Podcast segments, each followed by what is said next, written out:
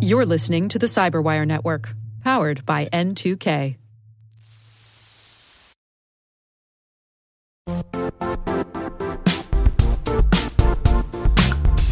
The IT world used to be simpler. You only had to secure and manage environments that you controlled. Then came new technologies and new ways to work. Now, employees, apps, and networks are everywhere. This means poor visibility, security gaps, and added risk. That's why Cloudflare created the first ever connectivity cloud. Visit cloudflare.com to protect your business everywhere you do business.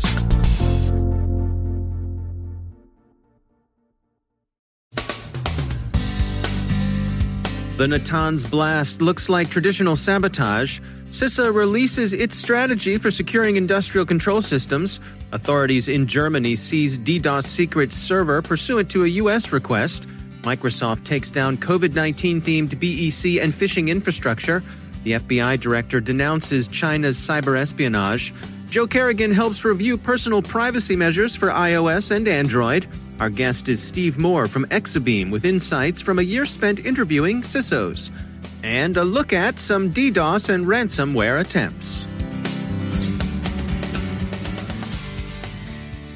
From the CyberWire studios at Data Tribe, I'm Dave Bittner with your CyberWire summary for Wednesday, July 8th, 2020. It appears increasingly likely that the explosion at Iran's Natanz nuclear facility was sabotage and not a cyber attack. Eurasian Times has a summary of the emerging consensus. The connections, if any, between the Natanz incident and damage recently worked elsewhere in Iran remain unclear, Haaretz notes, but it does seem that Iran's nuclear program figures on some adversaries' target list. As usual, international tensions can be expected to bring cyber conflict in their train, but the explosion at Natanz seems to have been produced by an old school infernal machine physically introduced into the facility's premises. So, case almost closed on claims of a cyber attack. The U.S. Cybersecurity and Infrastructure Security Agency yesterday released its strategy document, Securing Industrial Control Systems, a Unified Initiative. The agency describes its strategy as a multi year focused approach to improve CISA's ability to anticipate, prioritize, and manage national level ICS risk.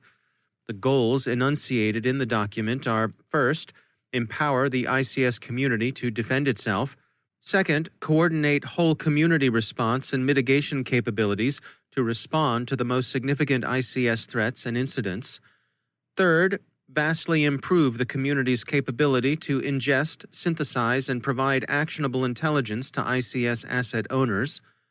Fourth, inform ICS investments and proactive risk management of NCFs, that is, National Critical Functions.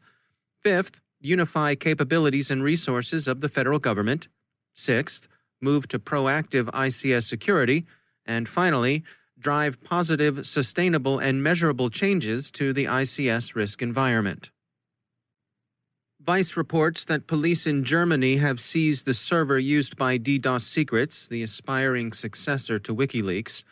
DDoS Secrets doesn't yet know why the server was taken, but the group's leader reasonably assumes it has to do with the BlueLeaks program of doxing of some 200 U.S. police departments. German news outlets report that the public prosecutor said the server was seized provisionally in response to a request for preliminary security in the context of international legal assistance in criminal matters. It was taken on Friday pursuant to a U.S. request. It will be up to the Federal Office of Justice to determine whether the server and its contents will eventually be turned over to U.S. authorities. And good hunting, Microsoft the company's digital crimes unit has taken down infrastructure criminals were using to run COVID 19 phishing scams against consumers. The takedown was authorized by the U.S. District Court for the Eastern District of Virginia, and it affected key domains used for business email compromise attacks against targets in more than 60 countries. At a speech before the Hudson Institute yesterday, U.S. FBI Director Wray denounced Chinese intelligence operations as serving Beijing's ambitions to become the world's dominant power, according to Axios. The Communist Party of China, Director Wray said, believes it's in a generational fight to become the world's sole superpower, and that Beijing's assertiveness in cyberspace is a consequence of the strategy that flows from that belief. Industrial espionage and attendant theft of intellectual property figures prominently in that strategy. Wray called the losses to IP theft in particular one of the largest transfers of wealth in history. But there are other dimensions to the conflict in cyberspace than this. A pervasive threat to privacy is one of these. Quote, if you are an American adult, it is more likely than not that China has stolen your personal data. Our data isn't the only thing at stake here, so are our health, our livelihoods, and our security. And the bureau's being kept busy too. Quote, We've now reached the point where the FBI is opening a new China related counterintelligence case approximately every 10 hours. Chinese cyber operations have drawn increasingly strong responses elsewhere. France had, like the UK, decided to give Huawei a limited place in its 5G infrastructure build-out, but again, like the UK, that place is turning out to be more limited than Huawei would have hoped. Chinese participation in France's infrastructure is now expected to top out at 13%, Bloomberg reports. Stephen Moore is Vice President and Chief Security Strategist at Exabeam and host of a podcast titled The New CISO, which is celebrating completion of its first year of publishing. Our CyberWire chief analyst Rick Howard spoke with Steve Moore about insights gathered in a year of speaking with CISOs. Organizations have to pay attention to the observations of their their defensive teams they have to utilize those observations to make changes in their environment on an ongoing basis. If they don't, if it doesn't drive audit, if it doesn't drive budget, and if that's not a feedback loop, you will fail. You will fail, um, and it's going to be ugly. Well, I think a lot of us are struggling with that, that whole idea because, you know, the security community gets it but we've struggled conveying those problems to business people. I'm wondering if you have any insights about how we could change our tune to make that better. Yeah, a, a lot of thoughts on that as well. Um, but what I will say is that tactically we have to remove uh, the snark, and I can I can start. I, I know this firsthand. Oh, uh, we have that's to a good one. Yeah. we have to when we do when we create artifacts, let's say around an incident, uh, it has to be very fact based and maybe the one thing I did that changed the direction, even related to the breach, is as we had these observations, it's what did you observe? What was the trend of what you observed? So did it is it in concert with other things? What was the immediate response? And then I want you to put your consulting hat on. This is controversial, um, but put that hat on and say, okay, um, be strong enough to say you've extinguished all your available resources. So as a leader, you say, look, either I need additional budget and cooperation, if in fact that's what you need, or I need outside experts brought in to get you a final answer to this. So, for example, you've had an incident and you don't have the ability, due to some gap, to give a, a final answer to say, are we compromised or are we not related to this? And so, I really like that idea. I've used that in my career also, where when you you stretched your team as far as they can go, right? And I've gone to the boss and said, "Yes, boss, I can do this new thing that you want me to do, but I that means I need to drop one of these five things that you already had me doing, just so you know that's what we're doing." And it may not cause him to change his mind or cause her to change her mind, but at least they know that that's what's they're impacting those other things that you got going. Absolutely. Um, you you have to roll up. Then what, what I mentioned earlier is to say, okay, how am I articulating this? Can somebody who's non-technical, so for example, the observations from the SOC or the equivalent of the SOC, that has to be tracked and managed and and worked outside of technology.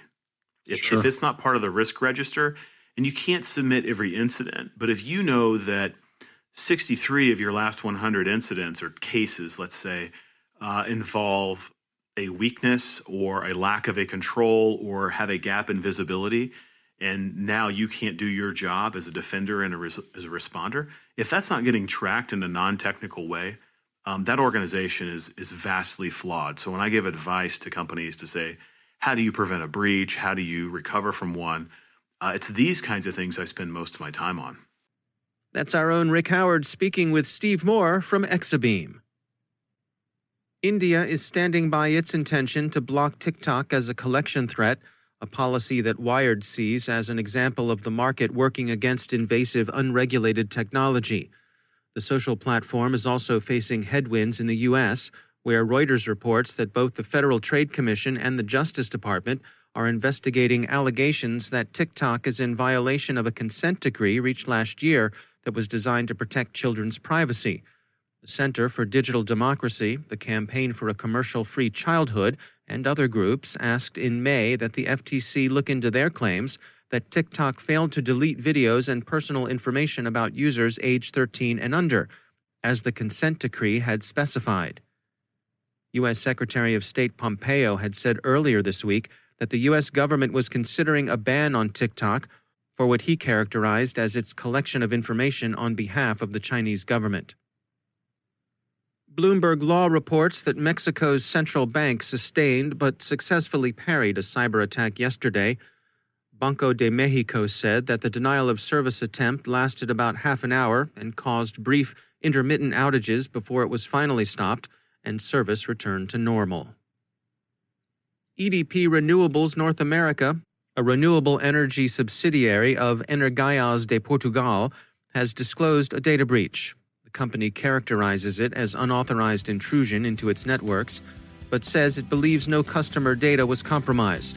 Security Week calls the incident a Ragnar Locker ransomware infection.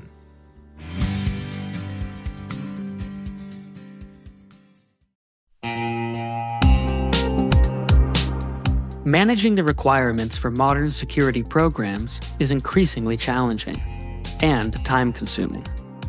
Enter Vanta. Vanta gives you one place to centralize and scale your security program. Quickly assess risk, streamline security reviews, and automate compliance for ISO 27001, SOC 2, and more. You can leverage Vanta's market leading trust management platform to unify risk management and secure the trust of your customers. Plus, use Vanta AI to save time when completing security questionnaires. Cyberwire daily listeners can get $1,000 off by going to vanta.com slash cyber. That's V-A-N-T-A dot com slash cyber.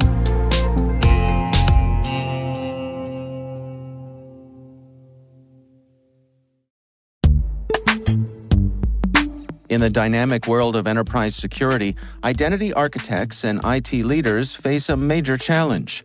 Growth by repeated acquisitions multiplies the complexity of everything. Multiple IDPs, MFA providers, policy engines that all need to coexist. This can lead to fragmented user identities and policies that create security vulnerabilities and add access friction. Strata Identity solves this. Now you can decommission unneeded IDPs and consolidate the ones you'd like to keep without rewriting apps or disrupting users, engineers, and app owners. Plus, Strata's modular architecture makes it easy to integrate with any identity provider without manual maintenance and coding. Join the ranks of cybersecurity leaders using identity orchestration Visit strata.io slash cyberwire, share your top identity security priorities, and receive a pair of complimentary AirPods Pro. Offer valid for organizations with over 5,000 employees. Step into a new era of identity management at strata.io slash cyberwire.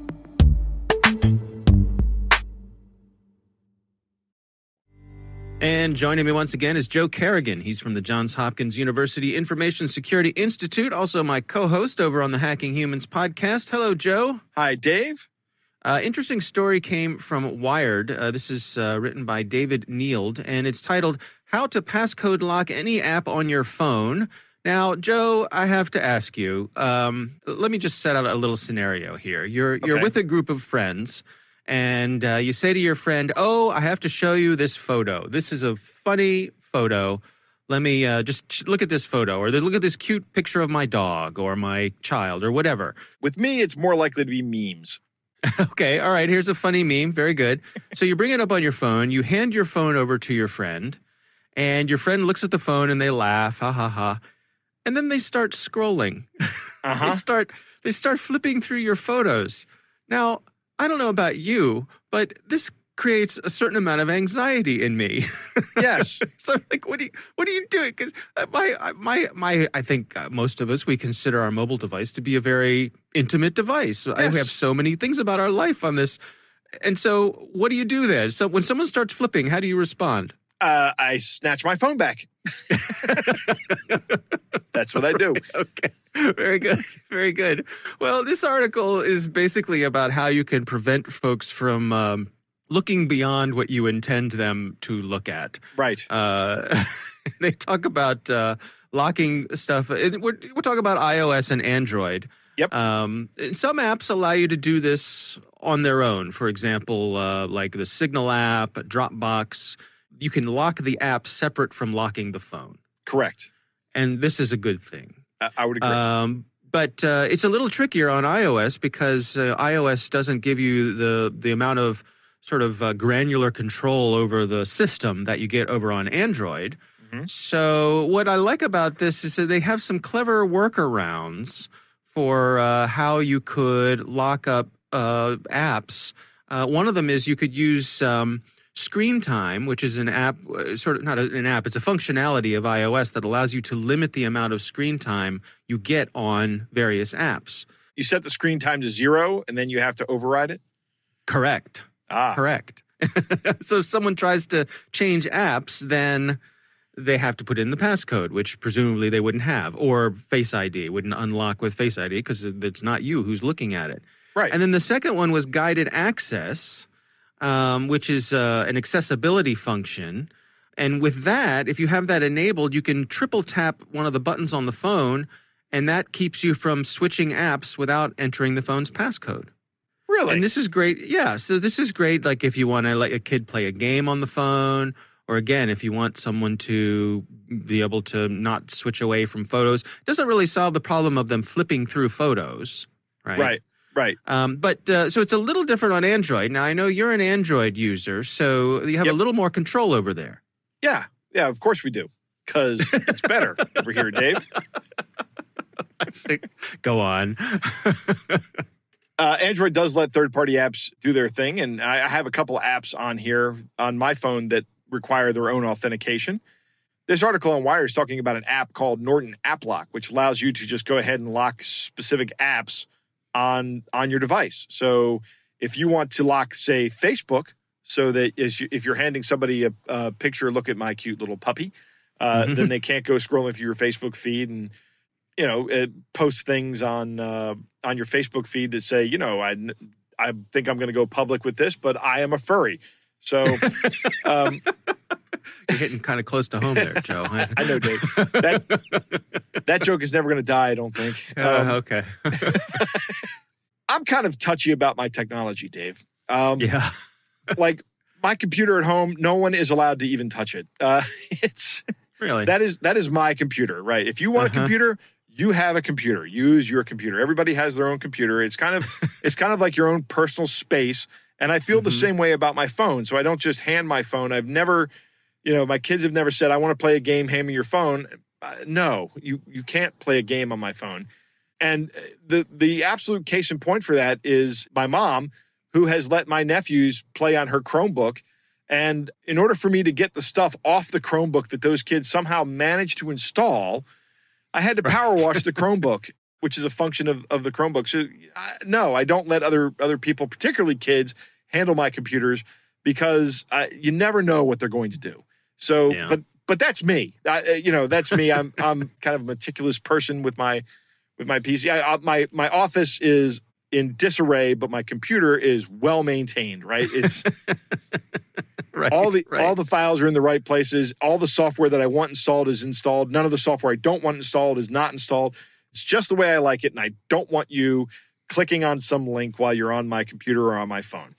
Now, Uh, one of the things they point out here in the article is that uh, the Android store, being the Android store, I have to nudge you back a little bit there, Yes, of course. There, there are plenty of uh, plenty of bad apps there that that claim this functionality, but are full of ads and Yep. who knows what else. So Yeah. uh, you have to be careful as you do, and again, uh, it seems like uh, they had good luck with the Norton AppLock app. So that's that's Wired's recommendation. I would stick with that. that. That's a good recommendation. Norton's a trusted company. Yeah, yeah. All right. Well, fun stuff. Uh, be careful out there and don't hand your phone over to uh, anybody you don't trust. Or if you're Joe, don't hand your phone over to anybody. That's right. All right. Joe Carrigan, thanks for joining us. It's my pleasure, Dave.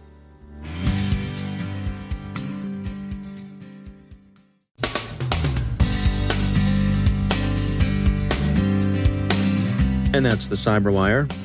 For links to all of today's stories, check out our daily briefing at thecyberwire.com. And for professionals and cybersecurity leaders who want to stay abreast of this rapidly evolving field, sign up for Cyberwire Pro. It'll save you time and keep you informed. Listen for us on your Alexa smart speaker, too. The Cyberwire podcast is proudly produced in Maryland out of the startup studios of Data Tribe, where they're co building the next generation of cybersecurity teams and technologies. Our amazing Cyberwire team is Elliott Peltzman, Puru Prakash, Stefan Vaziri, Kelsea Bond, Tim Nodar, Joe Carrigan, Carole Theriault, Ben Yelin, Nick Veliky, Gina Johnson, Bennett Moe, Chris Russell, John Petrik, Jennifer Eiben, Rick Howard, Peter Kilpe, and I'm Dave Bittner.